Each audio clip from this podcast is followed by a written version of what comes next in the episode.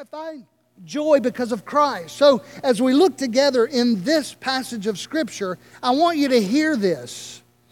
Joy is often never more intense than when we experience sorrow. And certainly the, the desire for joy, the longing for joy. I want you this morning to know that God is for your joy. When I make a statement like that, some of you say, well, yeah, preacher, you need to prove that. You, you can stand up there and piously say, God's for my joy, but you don't know my circumstance. Well, I'm glad you say that because if you need proof, Isaiah started in chapter 53. We're looking at 54, but let me give you a backdrop.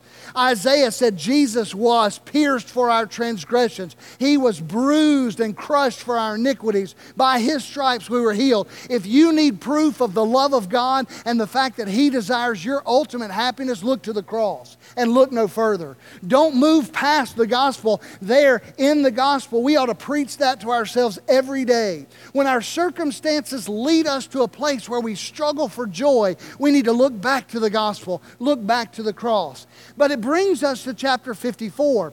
And in chapter 54, church family, I want you to see this. We're just going to walk through this passage together. Isaiah paints pictures of three different scenes of despair, pain, and hurt. And as we look at these three scenes, I think that you'll begin to identify with them and see this plight for joy and this cry. Isaiah asks the question in chapter 53 after he shares all the gospel who really believes this? Who really believes it? Fruitful farming will come from faith. So let's begin to look at these three scenes. Number one, in verse 1. Come, everyone, oh, excuse me, I'm in 55. 54 Rejoice, childless one who did not give birth. Burst into song and shout, you who have not been into labor. For the children of the forsaken one will be more than the children of the married one, says the Lord. Here's the first person that I want you to see the barren woman. The barren woman. Now, you see the pain of that. Many of you maybe have experienced infertility. And this morning, I want you to see that, that that is a dreadful pain. And here in Scripture, it's even more intensified. Why? Because in Isaiah's day, in the ancient world, uh, having descendants had a far greater meaning than just the joy of relationships. Everyone there had land. Remember in the book of Joshua, we see they divided out the land. They'd conquested Canaan and they divided out the land, so each of the tribes had their own land. But your longevity on that land had to do with having a team of people to work the land and continue to, to provide. Well, how do you have a team of people to work the land but to have an extended family? And in that day and age where children might not live very long, you would have numerous children. And so this barren woman would not just be facing her infertility, her barrenness, she was facing the very real possibility of desolation of losing her land, of losing everything, losing her home. Would you say that this is a picture of pain and desperation? This is audience participation time. You guys can help me out. Boy, you guys are sleepy this morning. I don't know if it's the submarine in the way. Is this a picture of desperation and pain? Sure, it is. Look at verse 6 with me. You see the second one. The second one is the deserted wife. The deserted wife. Now, as we look at her, it's a painful picture of one who has been left, who's been jilted. For the Lord has called you like a wife deserted and wounded in spirit, a wife of one whose youth, uh, when she is rejected, says your God. What's the story of her? Well, she married young, had all the hopes and dreams of life with this man, and not long after, we begin to see maybe a wayward eye. We begin to see him losing interest in her and walking away from her. And she is completely rejected. Isaiah paints a picture of a barren woman who is facing complete, destitute future of homelessness. A woman who has been deserted, and left, and abandoned. And thirdly, if you look in verse 11, I want you to see this. Interesting. I, I call this the afflicted city. Look with me in verse 11. Poor Jerusalem, storm tossed and not comforted. I will set your stones in black mortar and lay your foundations in sapphires. We'll come back to the joy in just a moment, but this is a city that's been lashed by storms. We understand that. You think of the intensity of a storm like Katrina or Ike or Andrew or straight line winds that we used to see across the, the middle of West Tennessee and North Mississippi, or you think about Joplin, Missouri and tornadoes, or you think about a tsunami that would hit in Indonesia, a city that's been ravaged, total loss. And, and even more than that, the city represents so much in Scripture. The city represents economic commerce and, and uh, livelihood. One commentator said that the city, the picture of Jerusalem is that now all of that's been taken away. Stephanie and I used to live in Slidell, and we would drive into the city, and I would drive into the city to work in New Orleans, and there were all these businessmen, and I'd see these fancy cars and, and see them sometimes reading the Wall Street Journal literally on their steering wheel. I was scared to death to make that drive. But it was a city driven by greed and driven by money and, and a desire to get things. Now, why do I mention all of that? I believe this. I believe the natural inclination of our hearts is to search for joy in these three places. Now, there are many others, but think about it with me. We search for joy in our children, in our marriage, and in money. The possessions that we get. And here Isaiah paints for us an incredible picture.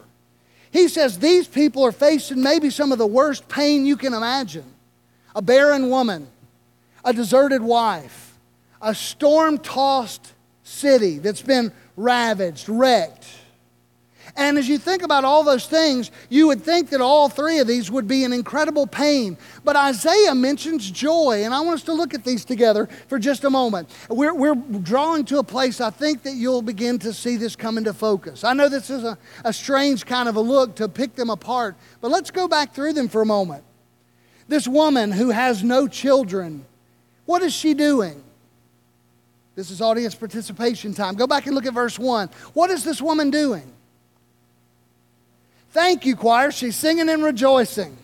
You guys have got to come along this morning with me. We're, we're just, I need to come down here and talk to you. Why is this woman singing? What does it say? It says that she will have more children than the one who is married. You see, she has found joy in God's people. You need to see that. Write it down. Joy in God's people. She will come into a community of people. This is far more than just one woman, it's a picture of every believer. You may find yourself struggling in the world to find some sense of joy and satisfaction, but there's incredible joy being a part of the people of God.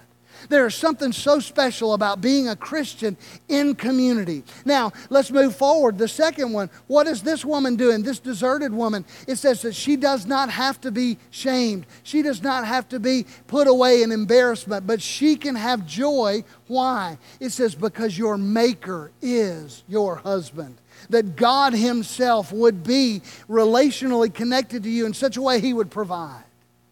Think about this. She found joy in God's love. Joy in God's people, joy in God's love. Look at verse 11 with me again, though. Think through it in your mind. Here is this storm tossed city, ravaged by the, the storms, tempest driven, if you will. And there's a construction project that's starting. He said, I'm going to lay your foundations. But he's not laying the foundations with Luan. He's not laying the foundations in styrofoam like we do vacation Bible school materials. He's not laying, now I'm not going to talk about our submarine. This thing is seaworthy. I believe it, John, with all my heart. John Bailey built it and he told me it's seaworthy, and I'm going to let him be the first one to try it out if we go underwater. All right? But what is the city being rebuilt with? Look there sapphires, precious stones. Now, where is a city that we know of that's going to be built with precious stones? John picks up the language of Isaiah in Revelation 21, and he tries to describe this grand and glorious New Jerusalem that's coming down. Gold streets, sea of glass, beautiful pearl gates, sapphires, emeralds, rubies, every possible and imaginable precious stone that we can find is being built into that city. And you know what they find here? Joy in God's city. So, what does this mean for you and for me? Let's pull it together. Let's, let's grasp this. when we are looking for joy and begin crying out for joy, I see in these three people people that would have every excuse to be miserable, and yet they found joy in God's love. They found joy in the community of faith in God's uh, people and in God's ultimate presence in His city. I don't know about you, but every single day that I wake up, I turn the news on and I find my heart just being weighted down. I hear of murders and wars and rumors of wars. I hear of viruses and diseases. I hear of killings. I hear of craziness. I hear of politics. I've told you that before. I'm so tired of hearing the names of every candidate. I just almost want to say, can we just not have a president if we'll all promise to get along and be nice? It's not going to happen. Amen. But my hope is not in this election. My joy could be destroyed if I looked at those things. But my joy comes from being a part of the family of faith, knowing that God's presence is always with me, and knowing that I have the hope of this city whose builder and maker is God. I don't know what else I could say to you, but as I look at that, that passage of Scripture, I see three different, very distinct places where people could have been burdened and broken. They could have looked and said, I better work with my hands to rebuild this city. I better work with my heart to go find a mate. I better work and do all that I can to bring relationships into my life. And God's saying, I've got you covered. All of those things are taken care of in Jesus. Now, as we think about that, this moves us forward just a little bit more, and we're coming to our close, but I want you to think about 54 and 55 really all coming together. And, the reason that they come together is because these two are really one unit. You see, when we come to chapter 55, we begin to see that joy is, is God's plan for his people. And I want you to hear this. The fullness of the joy that we're talking about will be made complete one day in Jesus. It's not here yet, but we can experience it right now through the Spirit of God. And, I, I'm just hoping that some Christians in our church would just get happy. You would get so filled with the Holy Spirit that the joy would show on your face. I mean, the old song really does need to apply to some. If you're happy and you know it, let your face show it. I changed the lyric. But, but we look so angry at times. And we look so bitter at times. And I wonder if we're angry and bitter because we fight and we fuss and we complain and we grumble. And, and I, again, I'm not talking about you, I'm talking about another church. They need to hear this sermon. Buy the CD for them and send it to them, bless God. But here's the thing there will be an extension of the community of faith. You see, when we get to heaven, it says that there's not going to be these smaller nuclear families. I, I don't understand that fully, but there's going to be love so completely perfected that there's one larger family, and we are married to Christ. The Bible says there's no marriage and giving in marriage. There will be this beautiful community of faith. of faith. And as we move forward, there's going to be an extension of the community and joy.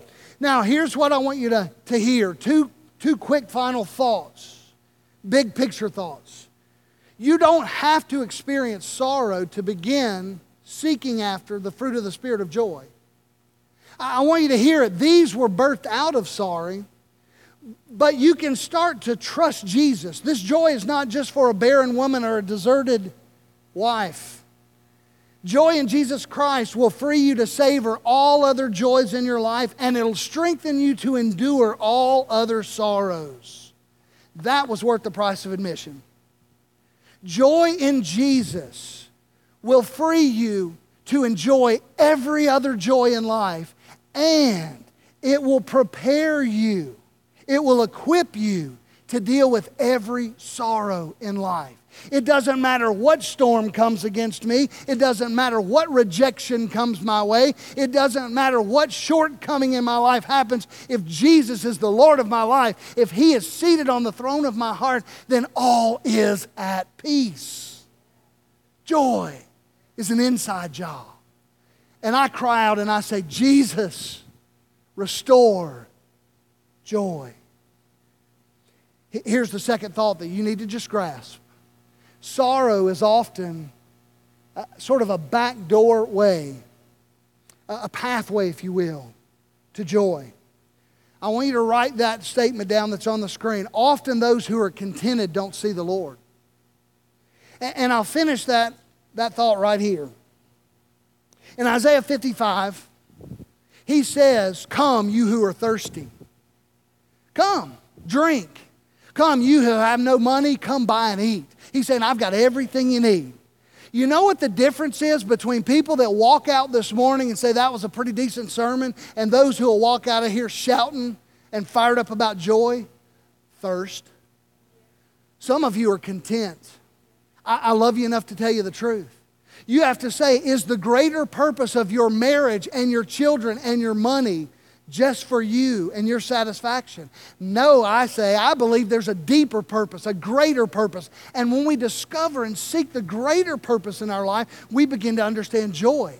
There's a hunger in my life for Jesus, and when pain comes into my life, it screams to me, hey, you need to hunger after Him because He alone will satisfy.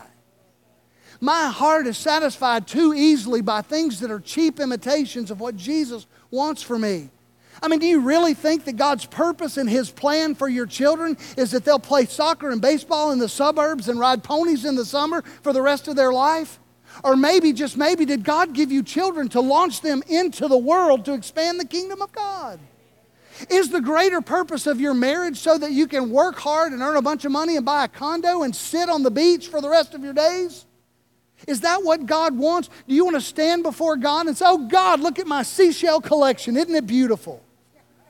Or do you want to stand before the Lord and say, Lord, I labored every day. It was hard. The days were long. It was painful. There were days that, uh, of mourning and weeping. There were days of loneliness and isolation, but I sowed the seed of the gospel. I passed it on, as we talked about with students. And Lord, here, here, here some of the fruits. And the Lord says, No, no, no, no. You don't understand. These went on because of you passing it on and they passed it on. And look, here's the fruit of your reward. Enter into my rest, good and faithful servant, well done.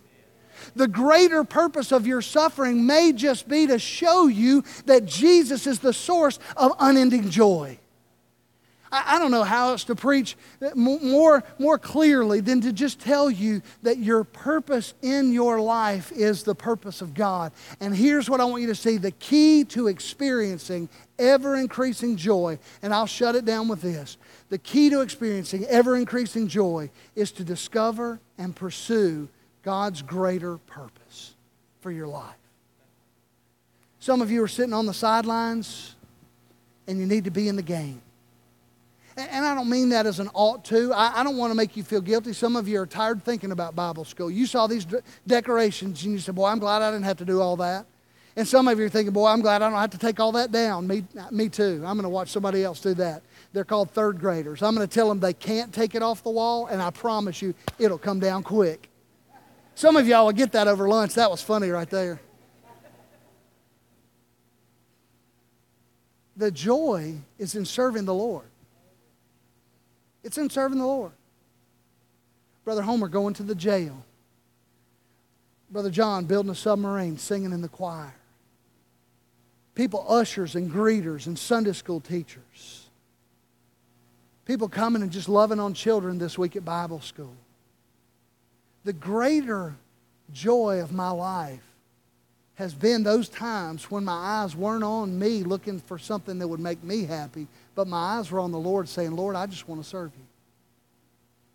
Today, maybe if you're on a treadmill and you're trying to find happiness, you can get off of that and you can just trust Jesus. Because the greatest purpose of Jesus is that you would be saved, that you give your heart and your life to Him.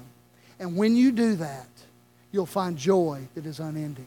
Because His presence and His people and the promise of His glad city are in your life. Let's pray. Father, thank you for our time together. Lord, thank you for your word. Thank you for Isaiah painting a picture for us this morning for us to see. God, I pray that you would have your way during this time of decision. If there's someone here today that needs to be saved, God, if there's someone here today that just needs to commit fresh and new by crying out to you and say, Lord, restore joy, may they do that. In Jesus' name, amen.